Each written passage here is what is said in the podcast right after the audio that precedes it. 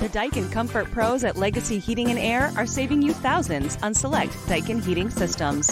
Upgrade to a Daikin high efficiency heating system from Legacy today and spend the season warm and worry free. Get thousands in rebates and federal tax incentives and enjoy flexible financing to suit your budget. Daikin systems deliver unbeatable comfort, cleaner, safer indoor air, and energy savings. Visit legacyheatingandair.inc.com to view exclusive offers and get qualified now. A Cook family business. Welcome to Football Never Sleeps. And if you're in our neck of the woods, I sure hope your furnace is working. I'm Eric Hansen. He's Tyler James. This is Football Never Sleeps. And the weather never lets up. We are at four degrees above Fahrenheit right now. And we're talking Notre Dame football with you this week and every week. We're back in our Monday night, seven o'clock time slot, and we're going to stay here until somebody moves us for some reason.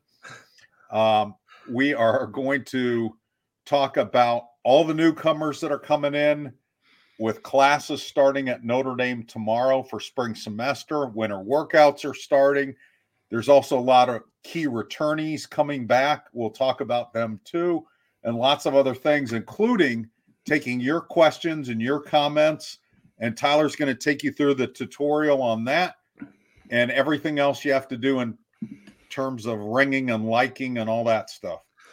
Yeah, well, first of all, make sure you're subscribed to our channel here on YouTube. Uh, we appreciate everyone who joins us and make sure that they're able to keep track of us, even though we're hoping to maintain a regular schedule here into the off season as long as we can. Uh, hit the bell for reminders of when we'll have content, um, and, and, make sure you hit the like button on this video to show your support. It helps get our our, our uh, videos in front of the eyes of more people. So we appreciate the help.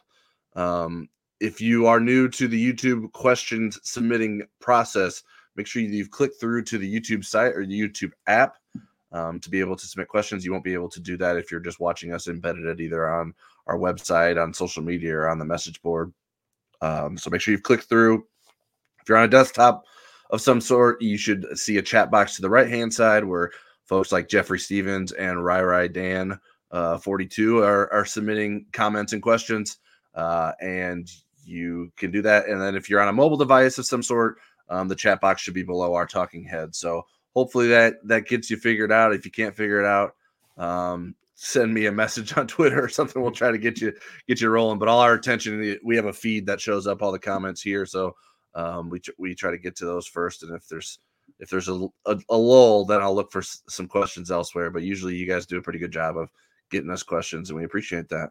If you are not a subscriber to InsideNDSports.com, uh, we continue to run a promo for our YouTube audience um, that you can take advantage of a 30 day free trial to the site. If you use promo code NDYT when you sign up, you can get free access to our premium analysis recruiting coverage, and special access to us over on the Insider Lounge, where we spend a lot of our time and share our inside information first. That's where Charleston Bulls is currently running a game thread for the Notre Dame men's basketball game. If you want to follow along with that while you're following along with us here, um, and uh, there's a link to sign up for that uh, that deal, the NDYT promo code in the video description below. Awesome. So we are going to start taking stock of Notre Dame on the eve of spring semester classes and winter workouts. Uh, for those who care about such things, Notre Dame finished 14th in both of the final full, uh, polls.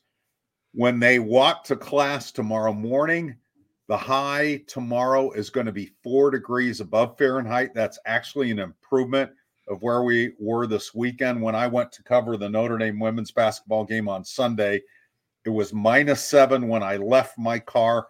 It was minus six when I walked into Purcell Pavilion, and it felt every bit of that with the wind. Um, but we're going to move on to football. New director of football performance, Loren Landow gets his day in the sun or in the cold tomorrow with 15 early enrolled freshmen of the 23.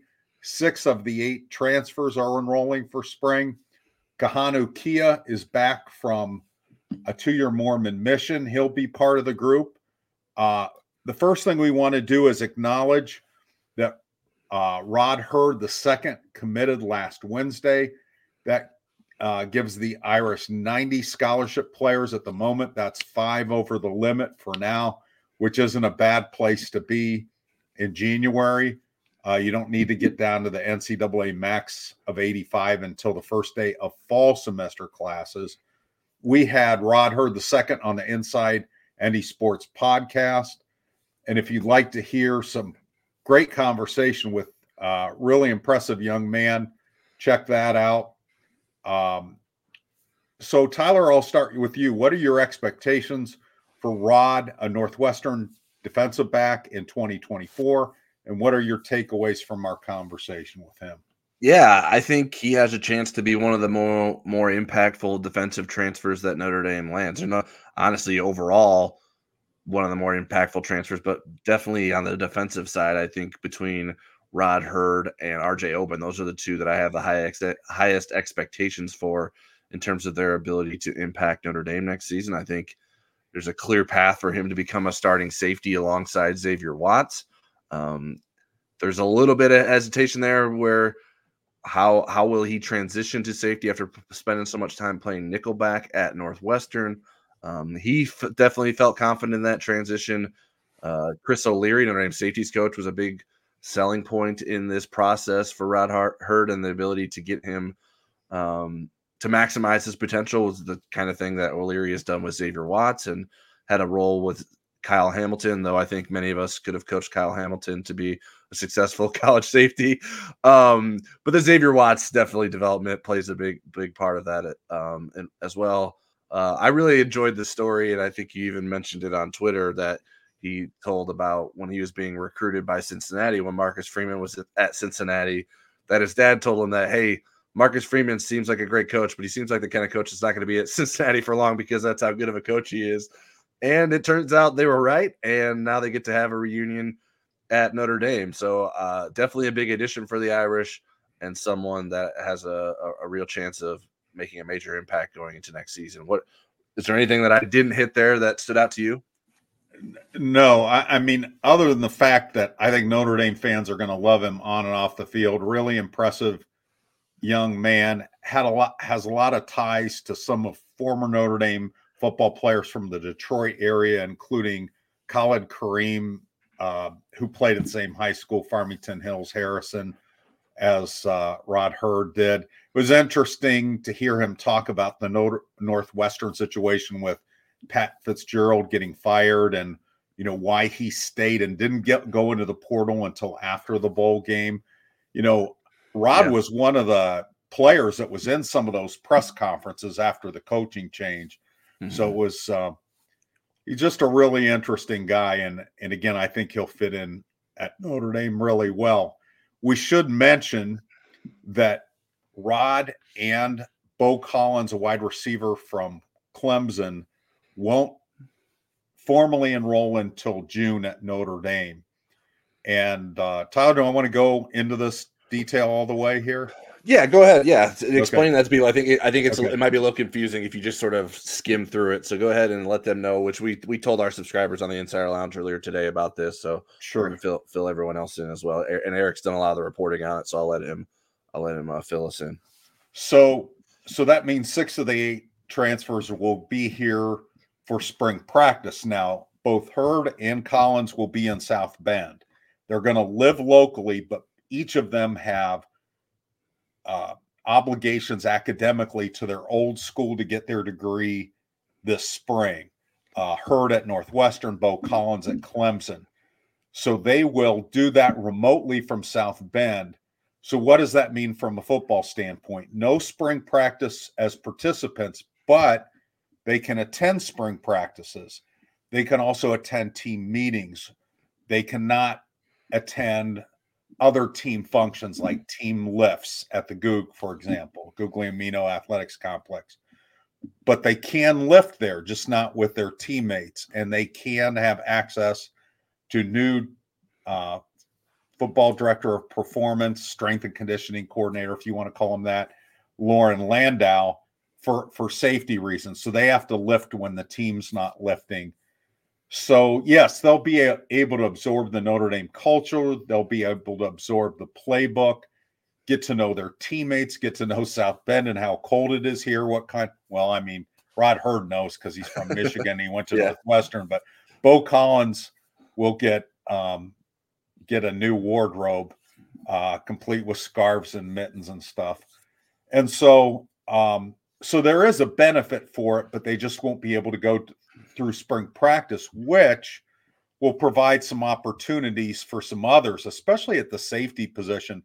I think Drew Minich, Luke Talich, and um, Adon Shuler, and then uh, Kennedy Urlacher, who I think is more of a project. They'll get some really valuable reps opposite Xavier Watts in, in the spring, and then you'll add those two in June. Let me let me throw this question in from Jeffrey Stevens since it's on topic. He said, "Does Notre Dame allow transfers out to get their degree remotely? SMH at some an SMH for those who aren't in the in the loop. I shake my head at some NCAA rules." So, in general, Notre Dame wants you to be on campus at least for the end of your career. They want you in the classrooms here. I mean, they may be able to make a deal with somebody, but I've not seen it other than during the pandemic, there were Right. more allowances. And this is even for guys like Jerome Bettis that come back. Um, they let, for example, Troy Nicholas, Mhm. I think maybe was able to do a summer and maybe one term because of the pandemic, but he still had to be here during the pandemic. He actually brought his wife and daughter for one of the semesters because he didn't want to be separated from them. That's why Jerome Bettis was up here, which was a huge benefit to Notre Dame for Hmm. him being here. But but that's kind of how they do it. They they have a little wiggle room if it's earlier in your career, but for your classes at the end, they want you on campus. All right. Uh, so let's get back to the the fact that Heard and Collins won't be here. How how big of a a downside do you think that is that they're not able to participate in spring football and it, it is the upside of them being here and getting all this other things around Notre Dame at least minimize that to a point where it doesn't make you too nervous about their ability to impact Notre Dame next season.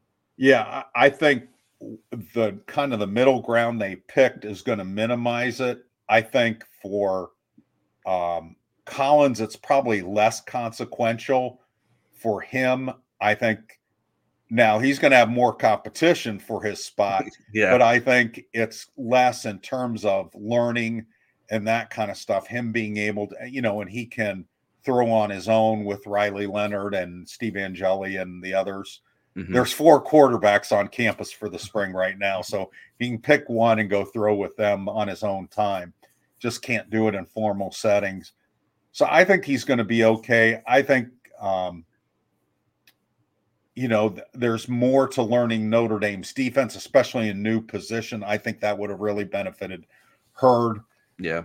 but again, I think Notre Dame is going to win out a little bit because they would have had to give Rod a lot of reps in the spring, and this is going to help them build their depth some because they're going to want to be Mhm. deep there in case there's an injury. You're also going to lose Rod after this year, most likely Watts. Watts does have a um, a COVID exemption year, believe it or not, so he actually has a year after this one but I really think they got the bonus year this year out of him.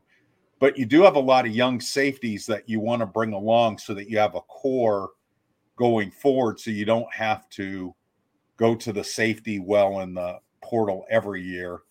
And, and there's some good young safeties. A couple of the freshmen won't be here till June, and that's uh, Tay, um, the kid from Fort Wayne North. Johnson. Johnson, and then uh, Benny Powell, Tay Tay Brown, Brown. Benny Tay Brown. Yep. Ben- Benny Powell. So they both we can both call them Tay for different reasons. Tay Braun and Bronte was Uh, yeah. that's actually his name. So they're, Yeah. they're the reverse. yeah. So I, I think of the three, including Kennedy Urlacher, that Brauntae Johnson is probably athletically the one most in position to help them. yeah. Um, Kennedy Urlacher has probably played the most safety, but I think he's Mm. kind of more of a special teams guy early in his career and then maybe works his way into the rotation eventually. And then Benny Powell was new to the safety position, I think, this year in high school. Yep. So, um, so there's going to be a learning curve with those guys, and that's why it's really important that Luke Talich and uh, Adon Shuler and Ben Minich really get a lot of good learning this spring. Yeah, I agree. So, yeah, it'll be interesting to see which of those guys sort of edges out the other. Adon Shuler seemed to be in the best position, uh, partially partially because of health um, uh, in the Sun Bowl, and I thought he performed admirably in the action he got towards the end of the Sun Bowl. So I did a an analysis piece that's uh, for our subscribers on the seven players who could be spring risers depending on how they did with their winter workouts, really position themselves. Do we want to go talk about returnees first, or we want to talk about the 15 early enrollees and the six transfers that are on campus first? Um, we can or talk anybody about over on the side; they can vote too. we can talk about returnees. I thought uh, the question I I know you were going to ask me. I I actually thought an early enrollee was was going to be my answer.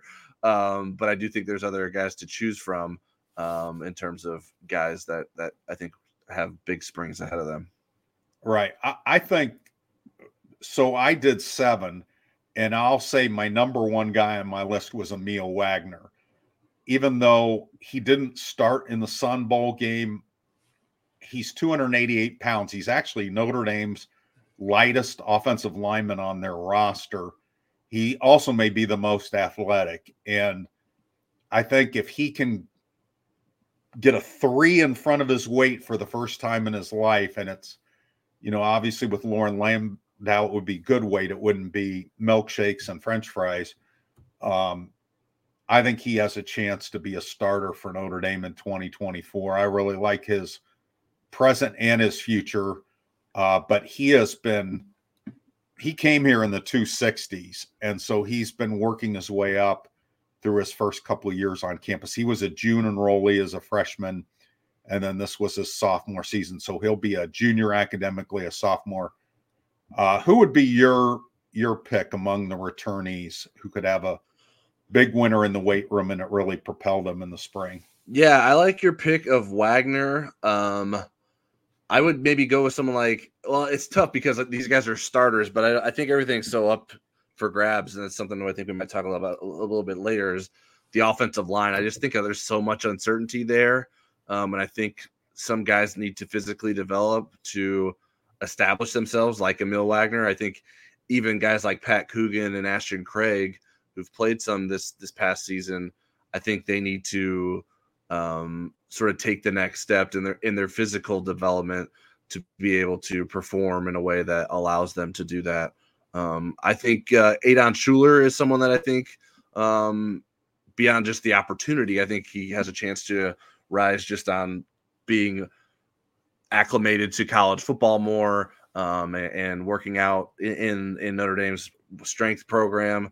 Um, Christian Gray, I think, would be someone who I think mm-hmm. he's already like he already feels like he's tapping on the window there to be like, hey, I'm next in line, and I think mm-hmm. he's going to be competing for a, st- a starting spot there. Um, but I think physical development for him can sort of take his game to another level. Um, Boubacar Traore, I think, is someone that we were all intrigued by going into next season. I know I'm giving you lots of names. Uh, I'm trying to avoid as many names as possible that you already had on your list because I don't want to give your whole list away. But uh, uh, th- well, those you mentioned the, one of them. There are those are some of the guys that came to mind for me. Right.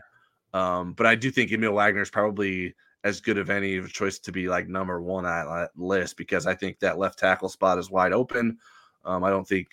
I mean, it was nice to see Charles Jagusah be in a position to make that start, but I don't think he performed in a way that's like, okay, the job is his. Um, he he had plenty of errors, and that's a first time starter, so you understand that. But I think uh, I think there's there's going to be plenty of competition this offseason along the offensive line, not just at that left yeah. tackle spot. I think all five position there's going to be a lot of competition. I did include one player there for the mental side of the strength and conditioning coach or the director of football performance, which is a big part of it, mm-hmm. and also balance. Um, you know, working with a player on their balance, not just strength. This player has plenty of strength. That's being a little bit more finesse in some of his duties and so forth like that. Um, and and there's guys even farther down the depth chart. I don't say that they'll make a big jump, but like Micah Bell was super skinny Yeah. coming in the door. KK Smith too. I mean, those guys Mhm.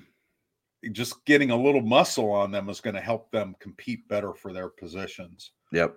And and obviously there's guys coming back from injuries. I try to stay away from people that were really deep into their rehab. Um and and there's some guys we really not quite sure about their status yet, like Aiden Gobaira. Uh, he's a guy that had the, a world of talent before he, um, and still does before he tore an ACL. But it's going to be interesting. We don't know his timetable yet, and you know how soon he can get, kind of get back in the mix of things. But there's a lot of exciting guys there. Okay, how about uh, the early enrollees? Do we want to? run through a list of those, or do we want to just uh, assume everybody knows who they are? You want me to Um, run through the list real quick? yeah, go ahead and run through the list because I'm sure there's plenty of people that don't know. I I have to look it up every time to remember who's Okay. all who's all in. So So we're going to start with offensive players first. Quarterback CJ Carr, both running backs Aneyas Williams and Kedren Young, two of the wide receivers Cam Williams and Micah Gilbert. We have the tight end Jack Larsen, offensive lineman Anthonie Knapp and Styles Prescott and Peter Jones on defense. There's five, there's a handful of players there, six hmm. of them. And that is Sean, is it Sevil, Sevillano or Sevillano? Sevillano. Sevillano, defensive uh, lineman, uh, interior defensive lineman. Then Loghan Thomas is a Viper. Bryce Young is a field end. Cole Mullins, probably a field end. Um, then Kingston Viliamu-Asa at linebacker and Kenny Kennedy Urlacher at safety. That means there will be eight enrolling in June. So, who intrigues you on that list? Um, I mean, the one that's head above the others, and this is who I think has a chance to be a, a among the top risers all spring. Um, it's it's Kingston Viliamu-Asa. I think he's the real deal.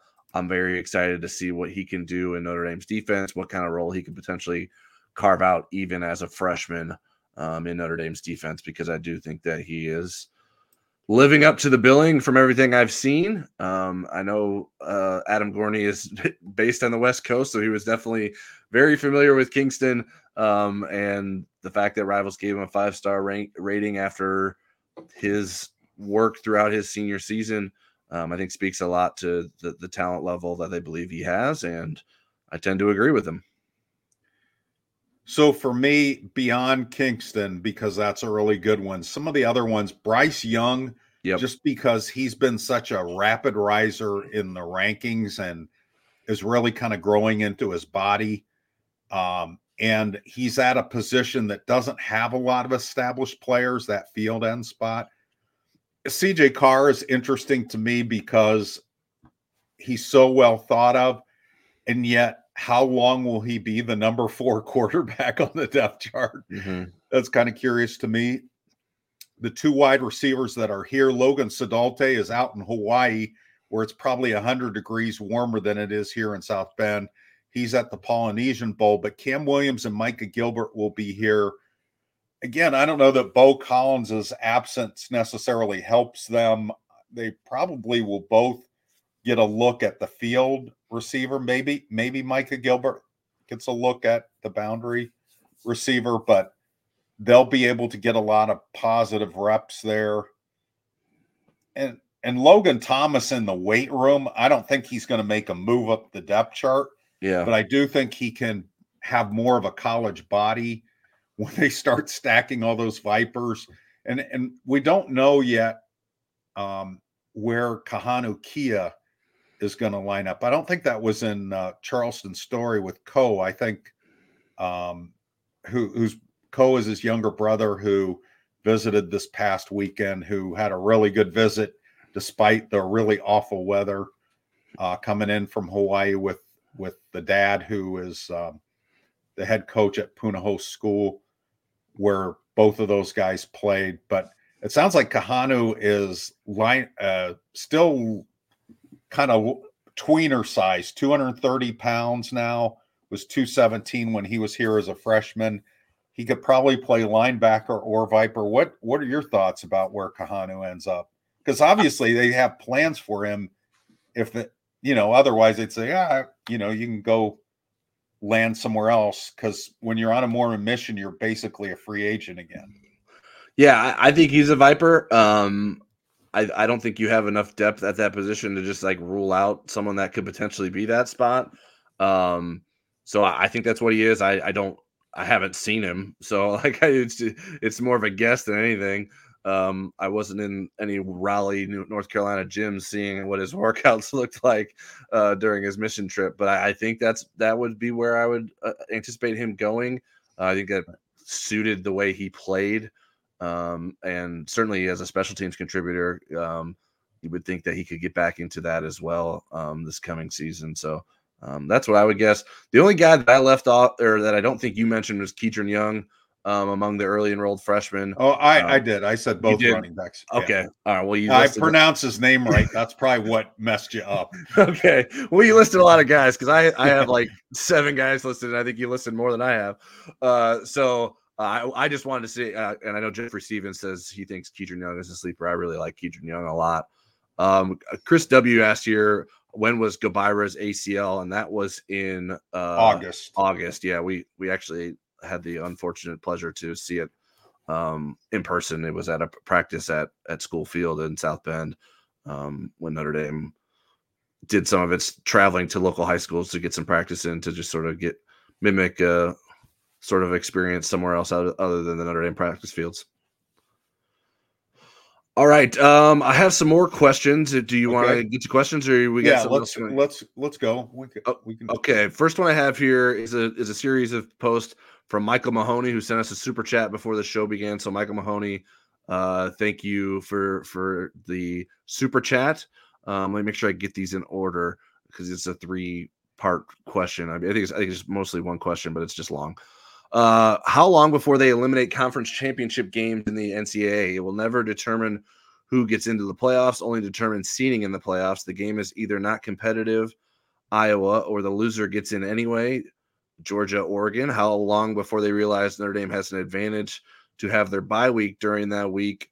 The other playoff teams are playing what essentially is a meaningless game. Excuse me. Ohio State would almost also most likely have been in the playoffs while resting and watching Michigan play another game. Michigan was number one before the meaningless game and after the meaningless game.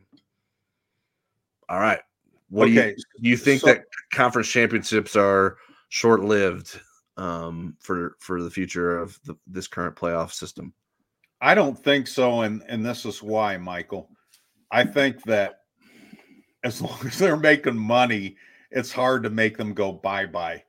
Uh, the other thing is the they've gotten rid of the divisions now, and I think that's where it was really meaningless because it seemed like right.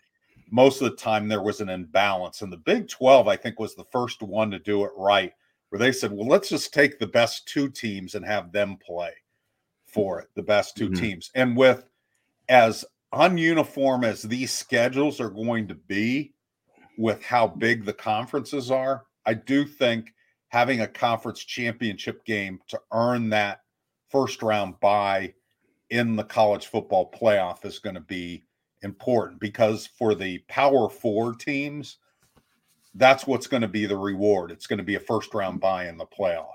Right. So I, I think there's some value to it from that standpoint, even though both teams will likely make the playoff.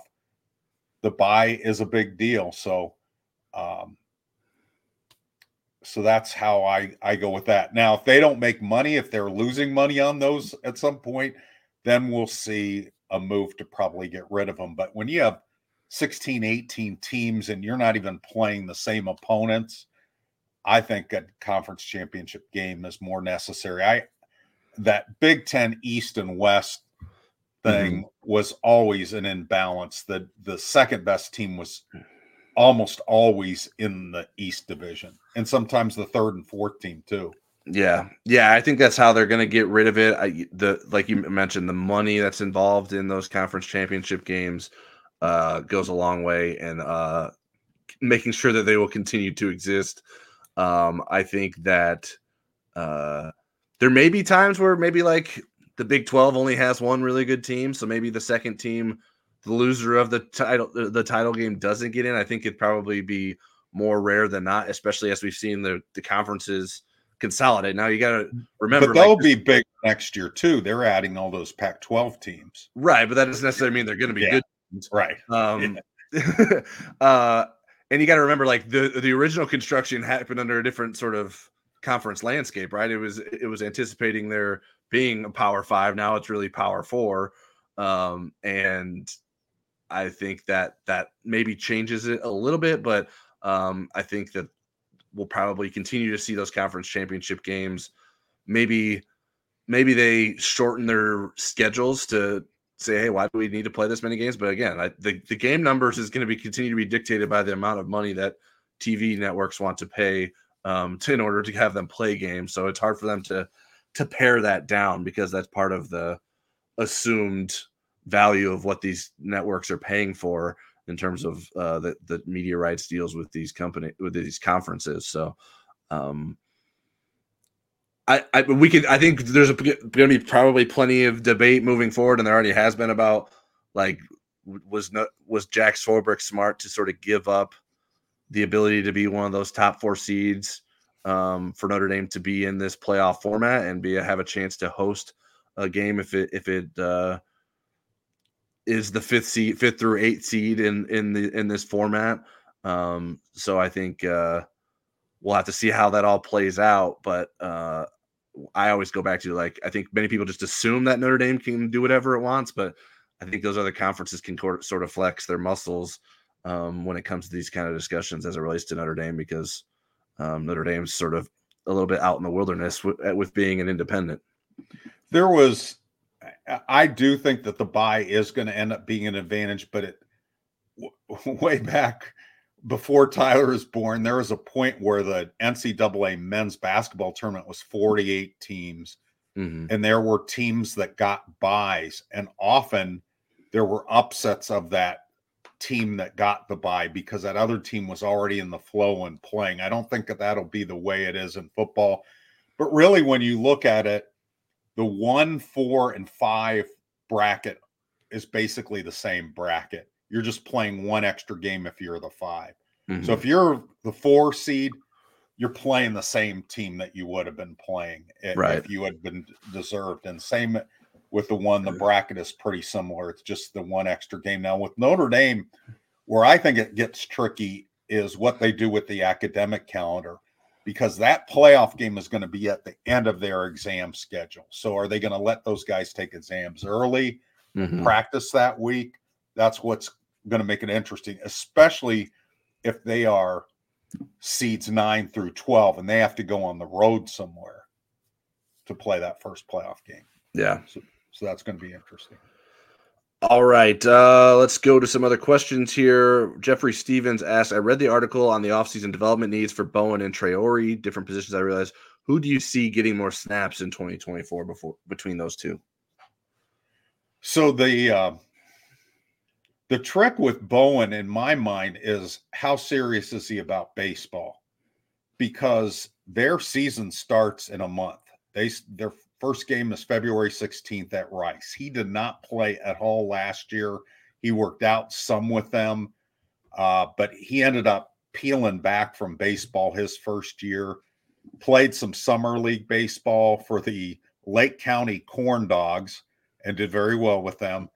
Um, but he has a chance to be a starter. He has a chance to be the starting middle linebacker. And if he isn't 100% in it, there are other people on the roster who are absolutely capable of being that starting middle linebacker. If he is all in with football, meaning baseball, fill it in when football's not going on, then I think Bowen is going to have more snaps. Um, I think Traore is a wild card because he could beat out everybody at at Viper. He could also be the third option at Viper. Right. Uh, but he has a lot of talent. He's 237 pounds this year. He's played basically one season and four games of high school football because of COVID and injuries. And so there is a lot of upside for him and this is going to be a real exciting spring. But I think the the if you're a betting man, you're going to bet on Bowen here because he's really on a trajectory to be a starter. Yeah, I, to the Bowen baseball thing, like I, my understanding is that he's very dedicated to baseball. Like he doesn't want to have to choose between the two sports. He wants to continue to do both. Um, so unless there's a change there, um, it's going to continue to be difficult for him to sort of be able to do both. And now, now maybe he's still doing both, and he's progressing as a football player, and maybe hurting his baseball trajectory by doing that. Um, but I think I, I mean, I'm no baseball scout, but I think his higher ceiling would be as a football player. Um, yeah, but uh, I know the professional life of being a baseball player, I think is a little bit easier on the body than being a linebacker. Um, so I think it's tough because like right now I don't see Bowen as a three down linebacker. I think he's more of an early down linebacker mm. and someone you sub out. Um, now can his development overcome that? Yes, absolutely. Um, right. whereas Traore, maybe he's a maybe he's a third down guy and not a first and second down guy. Um, so I guess if you add the math up, there's gonna be more first and second downs than there are third downs. but um so maybe Bowen's the the right way but to see, I think there. that's what winter workouts is about is getting his body so he can be a, a every down sure kind of option. Yep. Um, so I think um I would lean towards Bowen, but I think uh it's definitely tantalizing what Traore can become. And for those people say, boy, there's been some successful Notre Dame two sport guys with baseball and football it's a lot easier doing it as a pitcher like mm. Cole Kmet and Jeff Samardzija did. Samardzija would have been a heck of a position. Same with but but position player. Just having talked to Evan Sharpley, it's really hard to get the timing with your swing and everything else that goes into being a everyday player. Yeah, it's the hitting aspect. Uh, I think we you say position player, you think about well, I think it's not that he can't yeah. field ground balls or right. catch fly balls. It's a matter of being able to hit at a high enough level that you can merit being out there as much as as you'd want to be. All right, uh Ryden 42 asked, can players finish a degree from another school at ND? Is that possible? That's what they're doing. Well, that's what Heard and Collins are doing, but they're not doing it in Notre Dame's classrooms. I think I think the question what means he's he's asking about Riley Leonard. Can Riley Leonard get a Duke degree taking Notre Dame's classes? And I think that is possible, but I think he'd still have to finish at Duke. For example, Brandon Joseph, when he came, he took Notre Dame classes. I don't think he's finished either place, but what he told me was it would be easier for him to get a Northwestern degree than a Notre Dame degree. Mm-hmm. He yeah. left before he had a chance to finish either. And, and, typically, like like you said, with the Notre Dame uh, requirements, you Notre Dame wants you on campus to, to, finish out your career. I think there's usually t- schools have very specific like end of college like requirements that are specific to their school. That so I don't know that you would be able to do that at Notre Dame that would apply to say a Duke or some other school. So I think I think I don't think you're you're gonna like do your last semester of your Duke career to get a Duke degree at Notre Dame. I think you'd end up having to do something else at Duke. Um, now maybe there's an online way you can do that, and I don't. I'm not speaking necessarily specifically to Riley Leonard. Maybe there's other individuals in that in that boat that that could apply for. But I think that is something that um, it, it's a case by case basis. Certainly, it depends on what the schools offer and what they what they allow. I think I think a lot of times we're going to end up seeing. My opinion is that at some point, Riley Leonard's going to have to go back to Duke to finish his Duke degree rather than end up getting a Notre Dame degree um, because I just think that's more feasible. But we're going to have a chance to talk to him later this month, and we will ask him all right. Uh, Scott Fegan says, I know it's early and the spring game is still a few months out, but what is the weak point of the team as we head into the 2024 season? For me, the question mark, not necessarily the weak point, but the the position group that has the most questions to answer is offensive line. Yeah. You have five starters, and you just lost one of the best tackles to ever play at Notre Dame to the NFL after three years. So there are a lot of questions there. That doesn't mean it will turn into a weakness, but it will need to be the surprise Right. of the spring for it not to be the weakness. Yeah, I think it, it needs the most improvement, right? It needs to get to where, especially if Notre Dame needs it to be like the uh, Notre Notre Dame doesn't have the skill talent uh, on its roster to have a sort of a shaky offensive line to be able to maximize its abilities uh, as an offense uh, quite yet. So I think the offensive line definitely has a lot of room to grow. Um, safety would have been the other one in terms of like depth beyond Xavier Watts. I think Rod Heard goes a long way in uh, uh, addressing that and making And, it feel. and Jordan Clark can play some safety too, right? In- in Uh, yeah, I mean, in theory, he could. Yeah, uh, I'll, I'll be interested to see like how much nickel Notre, Dame plays. Do they try to play more base?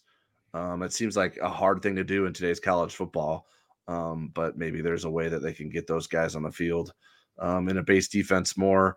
Um, I think, and, and and that would maybe reflect a lack of confidence in Nickelback. I think there was so much confidence in Thomas Harper this past season that they played played nickel a lot, and that was the best for the defense. Will that necessarily be the case again um, with Jordan Clark expected to be the nickel back going into next season? So um, I think that that'll play out. But yeah, offensive line just seems to have the biggest room to grow and uncertainty going into going into the season. Um, not only just because you lose Joe Alt, but there's just movement around everywhere. Even the guys that started last year, uh, who knows if they're necessarily starting in the same spots. Um, so I think there's a lot up for grabs going into the season. Uh, but if you're looking at like star rankings, um, like there, you're gonna there's gonna be a lot of talent at those positions. It's just a matter of like can that talent develop together and become a cohesive unit because that's as much as big of an important part of being a successful offensive line as anything. All right. Um Rajon said Nicholas Endy's base. No, it was this past season, but that doesn't necessarily mean um it has to be. But I think it's dictated by the talent that Notre Dame has. And like if it had if it had a Jeremiah Owusu-Koramoah at Rover, Right. then you can play base a little bit more. But Notre Dame doesn't there's not there's not a lot of people out there like Jeremiah Owusu-Koramoah. Maybe Jaylen Sneed can become that. Um, but I, I, I, I he hasn't necessarily got that point yet. I think the the brightest points in his his career so far have been as a pass rusher and not necessarily in pass coverage, which is what you need to be able to make that rover position uh, a part of a base defense. Right. Jaiden Ausberry may have that skill set eventually as well. We don't know that yet, but he's a, an impressive young outside linebacker. All right, last question I have for now is from Jeffrey Stevens. I heard FBS schools have an NCAA mandated cap on the number of early enrollees. So, what is this for ND, and how close are slash were they to the cap? Did they have to deny any potential early enrollees? I hadn't heard that they had a cap on early enrollees. They used to have used to be able to either count it on a the previous class or whatever previous Yeah. For scholarship numbers, yeah. I, I don't think that there's any such cap anymore. I don't think I think they've done away with that. I there's schools that have way more than the 15 that Notre Dame has. Yeah. I don't I and they I don't have a cap on class sizes anymore. You can go over, or there's been a suspension of that cap. You can go way over 25 now because of the transfer portal. So, right because they know you might be losing a lot of guys, so they want you to be able to replenish your your roster. or or running off guys like Deion Sanders did. yeah, exactly. Making room for the Louis Vuitton luggage. I saw one over there that I just want to. I think it was Sergio said. Um, you mean they can't be around for spring practice? They can watch spring practice, and they can be in the playbook. They just can't be participants. Yep. Yeah, they would be watching sort of like a recruit would watch. Yeah, and the media sometimes well, I don't think they would be. they, they be write stories for us. they, they, they wouldn't be stuck to the balcony like like we will at that time. Uh, so no, it's not exactly like the media, but uh, at least watching in the same way. Okay, so we will continue. let's see. Well, you did a couple of, you know, we didn't talk a lot about the Sun Bowl game after it was over. You did a couple of film analysis stories. So I want to kind of spin those forward. Anything of note from those film studies that could apply to spring football? Yeah, I, I mean, a lot of it was offensive line based, which I, have talked a little bit about. I, I didn't think Ashton Craig and Pat Coogan played as well as you would like them to have played. Uh, I thought honestly thought Billy Schrauth was the best offensive lineman. So, I mean, whose whose spot is he taking? Obviously, Rocco Spindler might be limited in some capacity this spring. I think there was a hope for him to get involved, but um, I think Billy Schrauth is going to be hard to take out of the starting lineup. Um, I know that's weird to say when you have two guys that started as many game at guards last season with Pat Coogan and Rocco Spindler, but um, I think that's going to be a fascinating part of it. And I he he did grade out higher than all those guys, and uh, I, I thought Charles Jagusah looked looked lost, um, which can happen in your first career start. Um, but he there were there were a lot of plays where it's like he's going one way, he's going the other. Um, and I just didn't see the sort of left tackle athleticism. Now maybe he gets back. I think someone mentioned in the comments earlier that he gets back to a better place after having so much more time beyond his original knee injury um, that he was rehabbing from this past season. Um, we'll see. Um, but I, I, I, didn't see like okay, there's a there's there's the next Joe Alt too. That's not that's not what I saw. That doesn't mean he can't be way better than what he was in that Sun Bowl game. And for if we judge everyone off their first career start, um, I think there's going to be a lot of guys that you don't think will will will reach a very high potential. But um, I think that uh, there's there's room to grow there, and it it would be he's going to need to make a, a lot of improvement this offseason for me personally to feel comfortable. Like, okay, that's Notre Dame starting left tackle going into next season. Um, that doesn't mean he can't do it, but um, I, I think there's a lot left to prove there for him or whoever else wants to be the starting left tackle. Right. And keep in mind, he had five game reps before the Sun right. start. Um, and for those that follow the Pro Football Focus rankings, the initial overnight rankings had him as Notre Dame's highest rated offensive lineman in the Sun Bowl game. It did? Whoever, yeah, whoever did. They had that, the wrong number on him because he ended up being like the lowest, didn't he? Right, right. they had either somebody put decaf in their Keurig machine or or they just um, their contact lens uh, prescription was outdated and they needed to update it. But yeah, it kind of reversed itself. But so I wanted to add that. So I guess okay. I guess I, I I'll, another thing I like Jadarian Price I think looked really good. I mean, not that it, I think probably people saw that in action during the game. I don't think you needed to do a rewatch of the game to to notice that, but when you watch it again, you're just like, man, he there were a number of runs there where he sort of made things happen out of nothing. Like there wasn't a lot going on there, and he made people miss and and found direction. I really like his balance off of contact. Um, so maybe he's finally getting back to where he was before his um, ruptured Achilles, and that's allowed him to sort of look more like the Jadarian Price that we expected based off the way he looked eh, when he was first uh, in a spring practice at Notre Dame. But I was very impressed with him. He he had a much better game than Jeremiyah Love, in my opinion. Um, but that doesn't mean Jeremiyah Love can't continue to make strides and and be right there battling him for that lead back role.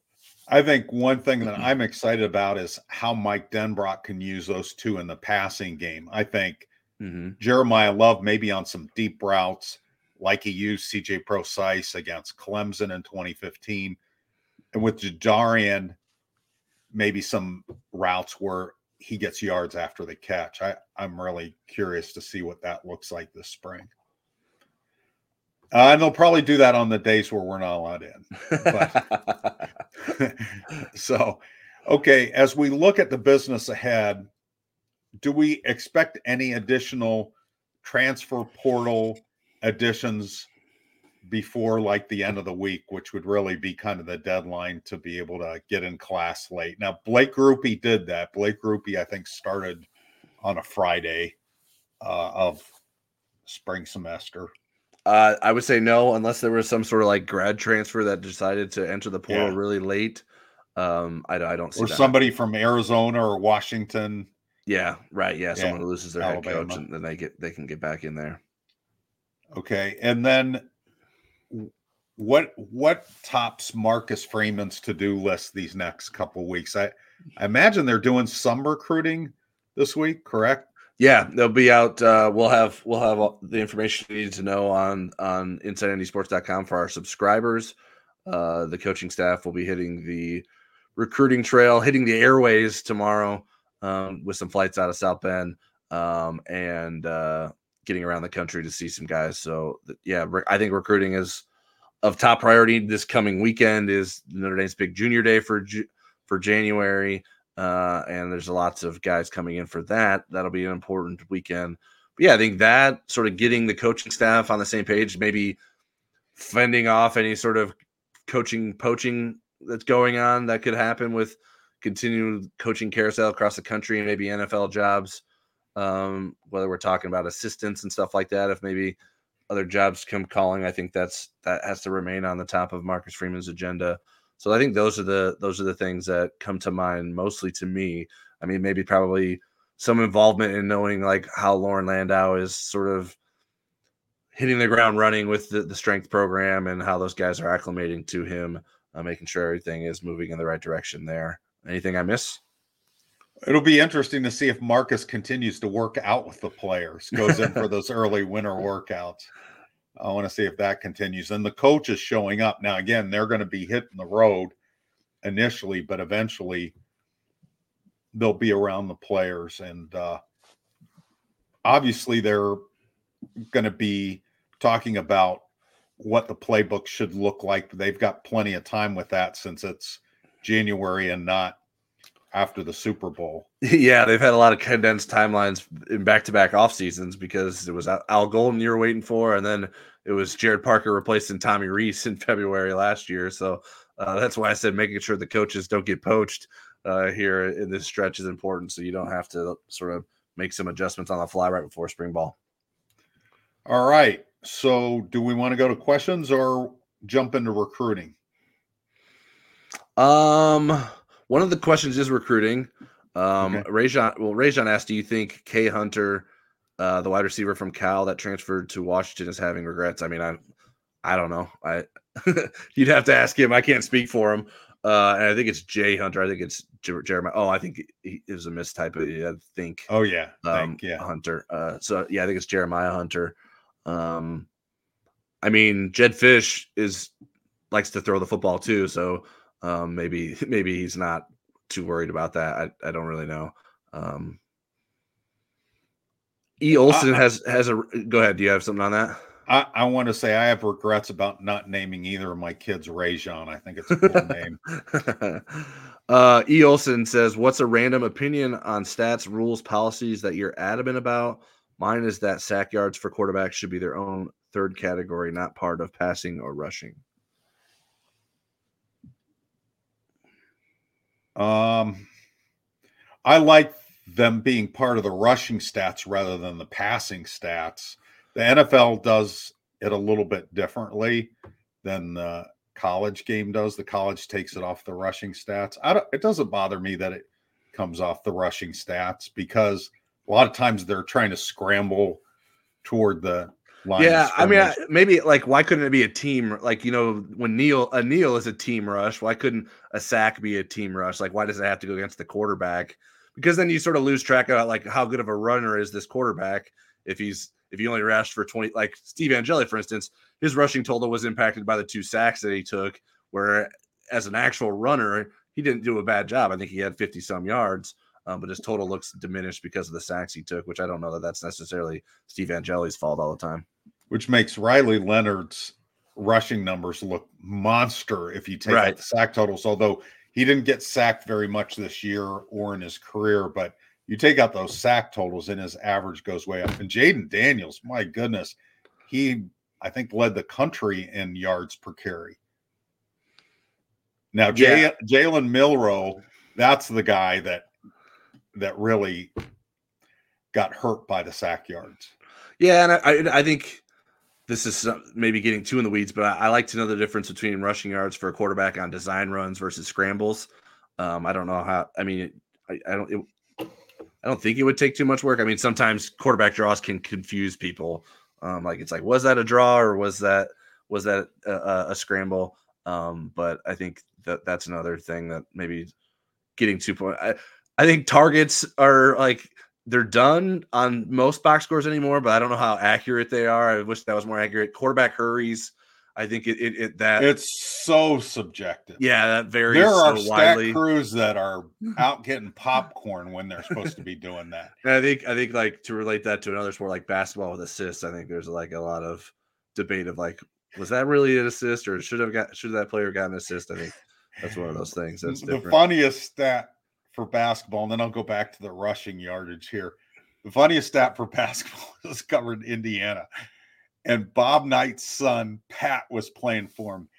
And Bob was trying to tell us that Pat led the country or led his team, anyways, in assists of the assists, that he passed the ball to the guy that got Hoc- the assist. It's a hockey assist.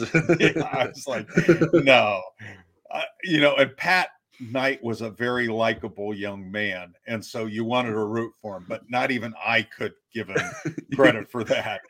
Um, as far as the subtracting the sack yards from the rushing, when you do go to the stat broadcast site and Mhm. do the live stats, it does calculate that during the game. It it subtracts and gives you what the raw yardage, rushing yardage would be without those sack yardage on there.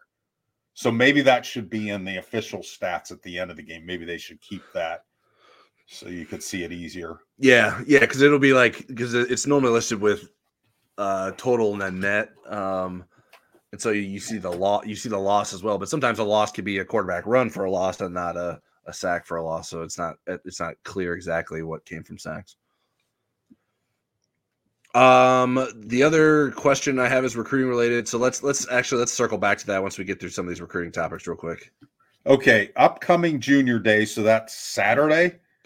Yes, how, correct. How many and how good are the visitors? What's the quality quotient? What's the quantity quotient? Uh, very good. I, I think currently we have confirmed nine 2025 or 2026 targets.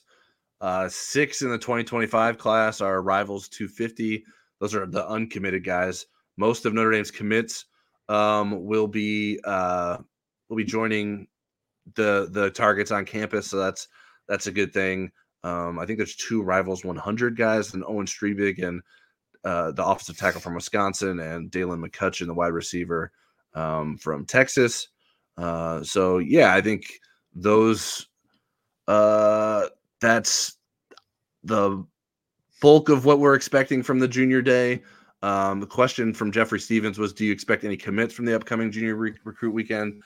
Um, I wouldn't be surprised by that. There's a lot of guys on that visit list who have been here a, number of times, um, and you could see their recruitment um, winding up. But um, Owen Strebig is someone I've had a rivals future cast in for Notre Dame. Uh, Jerome Bettis Jr., the wide receiver and, and son of Jerome Bettis, um, I've had a future cast in for Notre Dame. So maybe those guys have seen enough once this visit happens and decide to jump jump aboard because the class is filling up. They're over probably halfway full. I think it's 13 commits right now. If I'm if I'm if my math is correct, it, it it's been changing um, even rapidly here in the last few weeks. So uh, I think there's a chance that Notre Dame's class continues to grow coming out of this coming weekend. And why I was kind of giggling was Deuce Knight's reaction to Owen Strebig Oh yeah, saying that he had a great visit at Wisconsin. Maybe I should stay home.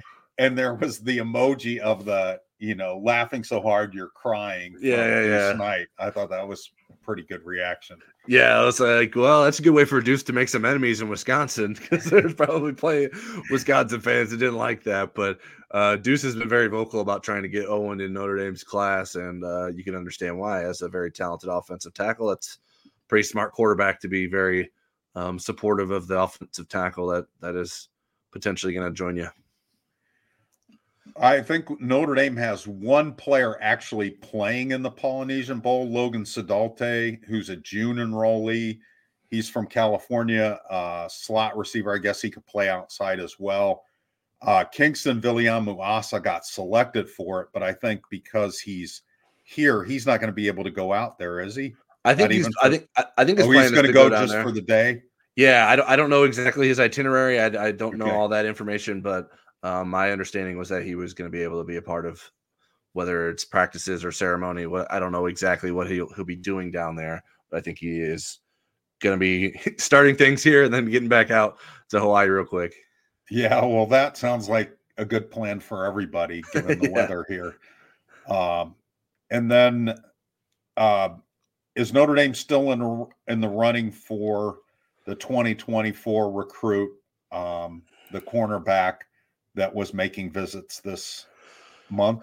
Yeah, as far as I know, I haven't I haven't been tracking. I know he's supposed to be getting on campus later this month, um, so I haven't heard anything um, that like he's. So he would be visiting the weekend after this one. Yeah, I believe that's correct. Yes, Okay, and um, what- it might even be a, a during the week. I I don't even know. I, I he might. and this is he was- Kevin Humes. Kevin Humes is who we're talking about. Sorry, or no, Dev. Is it? Yeah, is it Kevin? Yeah, Kevin. And his his Why? nickname. His nickname is Kerm. Um, uh, so a lot of people call him Kerm. But yeah, uh, I don't remember the date for some reason. The twenty fourth is in my head, and I think that's the that would be the middle of Okay, next week. midweek. Um, but uh, I well, he was fitting so many official visits in, in a small window, so some, I think someone was going to have to be a midweek. So um, we'll keep everyone updated on on the status of that on the Insider Lounge as as it gets closer. Um, but yeah, that's really the only the twenty the only twenty twenty four name to to know there. And I'm not saying that necessarily he's going to end up at Notre Dame, but that's just the one we're continuing to monitor. And um, outgoing transfer Bo Barnes picked a school today. He's going to UMass, which is where a couple of former Notre Dame cornerbacks played last year. Noah Boykin, who's out of eligibility, Isaiah Rutherford, that was his third school. He played at Arizona between Notre Dame and UMass. I think he's got one year left, but that leaves only three of the 14 outgoing scholarship transfers still shopping for a school, as well as walk on Skip Vallada, who's looking for one as well. Yeah, I saw that. I was like, "Who's on the UMass staff that keeps getting all these former Notre Dame guys?" And none of the names stuck out to me. Is like, I don't, I don't know why Michael Livingston, the current defensive backs coach at UMass, has any connection to Notre Dame, but maybe he does that I'm not aware of. Uh, but yeah, it's interesting that so many of those guys have ended up out at UMass. Well, they can play there, but they're not very, I mean, it's not a very good program. No, no, Charlie Molnar was the head coach there for a couple of years. Maybe he. Uh, it's the it's the, it's the Charlie Molnar uh, transfer uh, endowment from Notre Dame. right. So, did I forget any any recruiting news? I don't think so. I think that's everything. Um, we'll have plenty of coverage this week about where Notre Dame's coaching staff is out on the recruiting trail, and then uh, previews of the visits coming uh, in. Like you mentioned earlier, Ko Kia spoke with Charleston Bowles today about his visit this past weekend. Um, so go ahead and check out that on the site right now if you have not done so already. Sounds good. Um, and I want to thank Legacy Heating and Air. I want to thank everybody for all their questions, for being so nice to us and not making fun of my mispronunciations. and uh, Tyler, I'll let you close it out. Yeah, uh, we appreciate all the question submitters, the que- the comment submitters. We hope you guys have a great week. Um, if you're not subscribed to the channel, make sure you've done that. Like the video, turn on your alerts. Um, Larry says, "Where is Denbrock? No- Not a word from him. He is expected to be recruiting with the coaching staff. He was announced as an official member, so um, nothing to see there other than we just haven't had a press conference with him yet. Um, but I'm sure that'll happen at some point. I think his ability to get on the road recruiting is probably more important to the Notre Dame coaching staff than to spend time with uh, us. The person Um, with the answer to the question when is on vacation, I found out. So we will find out when she gets back from vacation. yeah. Um, uh, if you are not a subscriber to the website, we hope you consider taking advantage of our 30 day free trial to InsideNDSports.com. Use promo code NDYT, which is exclusive to our YouTube audience. Um, and you can sign up for free access to our premium analysis, recruiting coverage, and special access to us on the Insider Lounge, where we spend a lot of our time and we'll be updating guys coming into campus for the junior day and then reports of what's going on with them coming out of that junior day visit. Uh, so uh, lots of plenty of lots of content to come, especially on the recruiting front. Um, and there's a link to sign up for that in the video description below. We'll be back here. Football never sleeps next week. We'll have an Inside ND Sports podcast later this week on Thursday. So hope you check that out as well. Um, and we will talk to you soon.